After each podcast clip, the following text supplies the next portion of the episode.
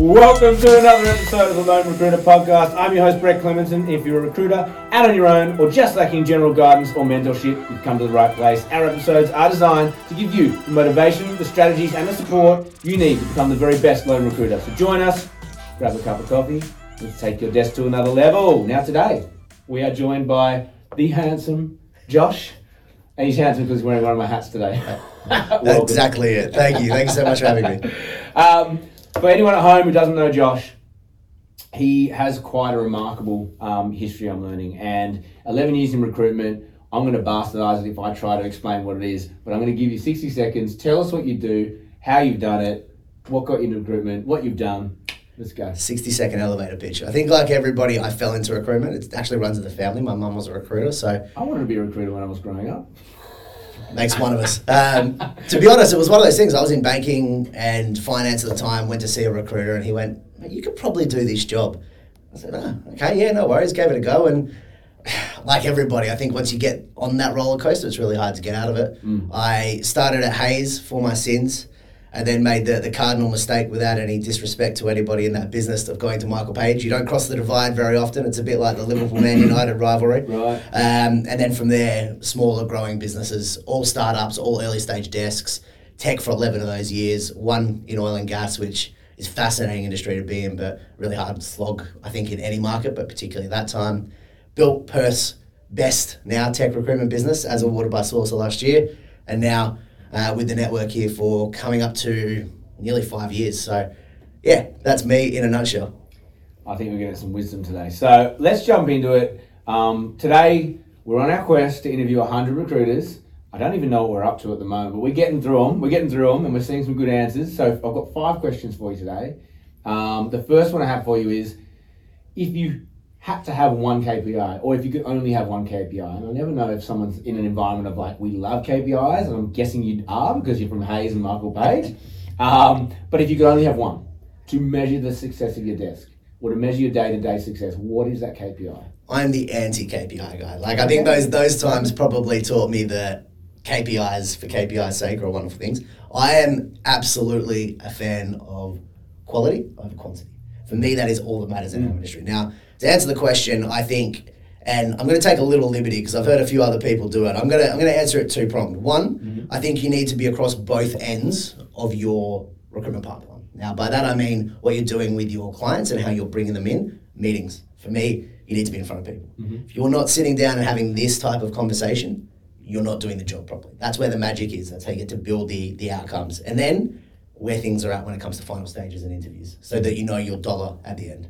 Those two things, if you take care of everything in those two areas, the rest is actually pretty easy. It takes care of itself if you do the job, even you know to a Well, basic standard. uh, so you're basically saying if you get in the room with the client, you know the work's going to come.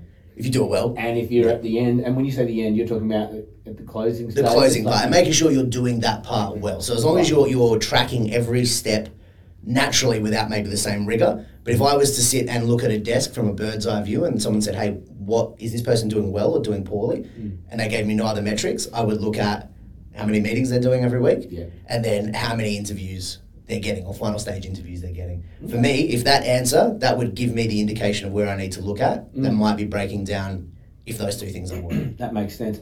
So just just going a little deeper on that, Hmm. um, how many meetings a week would you like to see if you were at like on yourself, um, a, just a senior recruiter, you had no other managerial expectations, whatever. You were Yeah. just a biller. How many meetings a week?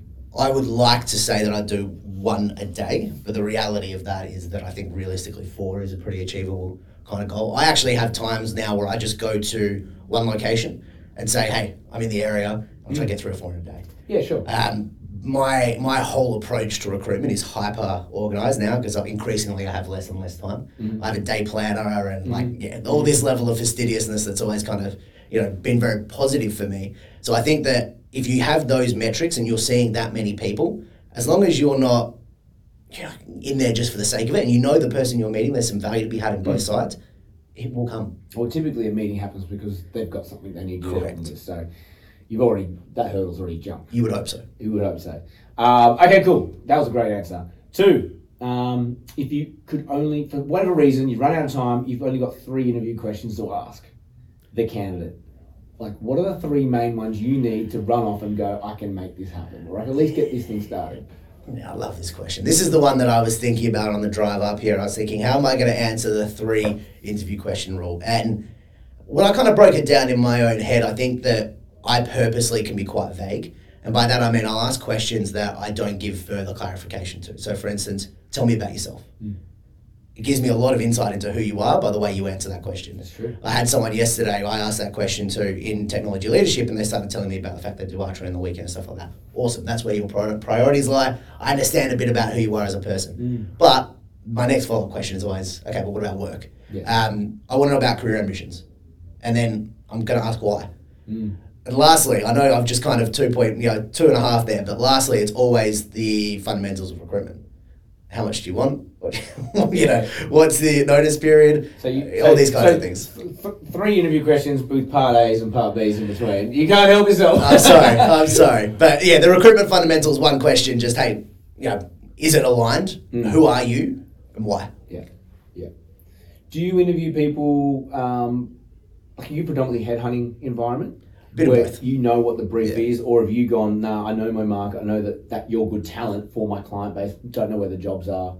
Bit of both. I think in my market at the moment, it's a people on advertising roles. I advertised one recently for a head of technology. I had 400 and something odd applicants. My phone has been blowing up the whole time I've been here. Wow. That's a really different market to the kind of middle market that you're seeing. What that means is that when you get really good people, and I don't have capacity to take more than say five on at a time, I go and take those people to market. Mhm. But then also I'm out there trying to win briefs and retained assignments to then do the other side of that. Mm. I try to avoid that kind of contingent space as much as possible in this day and age. I like being paid before I do anything. I think it's, it's a mutual benefit. Um, but good people will always open doors, and having good people and good relationships on both sides of your recruitment fence Mm. is the key to success, in my opinion. I agree. I agree. Okay, wonderful. Um, let's just say you get to the end of a process, and the candidate, the offer comes in. Uh, what's what's your closing sequence, or how do you close a candidate? Do you have a favorite closing line? I do, I do, and and it's again. I'm sorry, I'm not, I'm not letting you run the format, but for me, ABC always be closing, right? Your your closing should begin from the minute you have that first conversation. Yes. You know, if you've only got three interview questions, maybe I'll go back and answer that differently. Maybe you should ask about the, the, the kind of counter offer and everything there. For me, if that person is in that final stage of interview and I'm not 100%, 98% sure that they're going to take that role, they're not going forward. I am having that discussion around making sure everything is locked down Mm. before I get to that. Why? Because it's important that I, I save face with my client, but also that the candidate isn't there being messed around either. Time is our most precious commodity. So Mm. um, the closing line is always, the last one is always, hey, congratulations, it's done.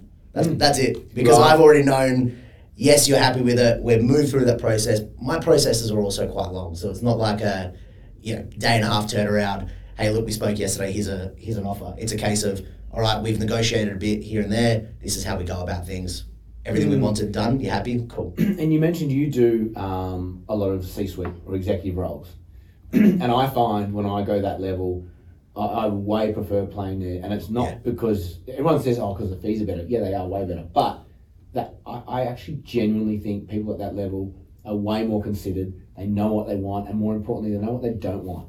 And I find that it is way easier to have that conversation halfway through and going, "We're, we're going down a path. Are we on the right track here?" Yeah, the level of professionalism is Yeah. miles different, and the more senior you get, I've done a couple of CEO assignments recently. Those are pleasures to deal with because everybody in there knows what you're in for. They've invested a lot of time. They're busy human beings to go through a process, so none of them are going to waste that. Mm. And you'll have maybe hundred pre-screen calls or, or more when people come in and say, "Hey, look, what about this role?" and they'll just cut it off halfway through. And it's Mm. refreshing. It's like, okay, well, look, you Yeah. know that this isn't right. Anybody that's going through that process, you've done all the due diligence, you've got all the information. They know. Excuse me. Um, they know about everything already. So there's none of that kind of, oh, maybe, yes, no, I'm not sure. They know before they even start the process. Yeah, I agree. Okay, wonderful. We're smashing the time here. Okay, uh, counter offer. We all love a counter offer. Let's just say you have this dream process, and this person, you know, we, we get all the confidence in the world, and we've just sung the praises of these C-suites, but I'm sure you still get counter offers. Of course, How do you handle them? they're a reality, right? Yes, they And have to be. They have to be. And I think that you know, we'd all be hypocrites to say that we haven't probably thought about them at times in the career and stuff like that. I think that the reality is is that you can only be so prepared. Mm. And I I know from my earlier you know time in my career when I was working at engineering roles and things like that, you run out that kind of tired line, oh, 80% of people give it.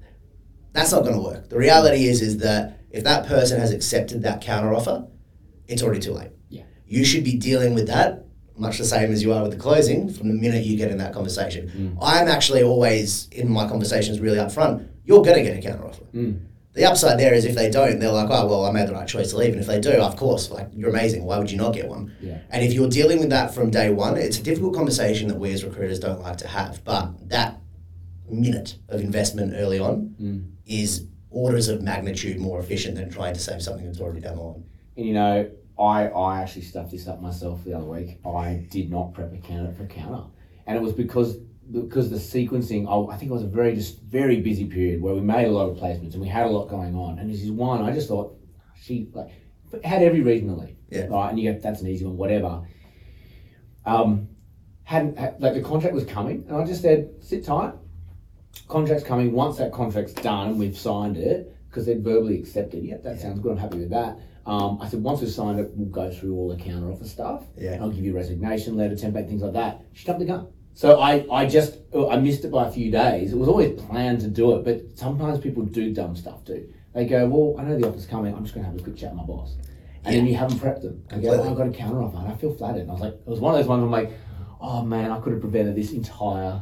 Oh, they're the worst. They're the They're worst. the worst. They're the worst. The thing about our industry is, you know, you're not selling something that is physical. It's a person mm. that has thoughts, feelings, emotions, does irrational things, which is the beauty of our industry, mm. but also the challenge. And there's something about it, you know, it's, it's Sod's law, Murphy's law, whatever the saying is, is that the one that you don't is the one that bites you. And oh, Always. it's always, I, I still get it every now and again now. And I look back and I, I kind of, I've got to the point of not being angry about it. I laugh and then go, well, this is what I get for being so, you know, so naive. That's it. I love how jaded older recruiters get.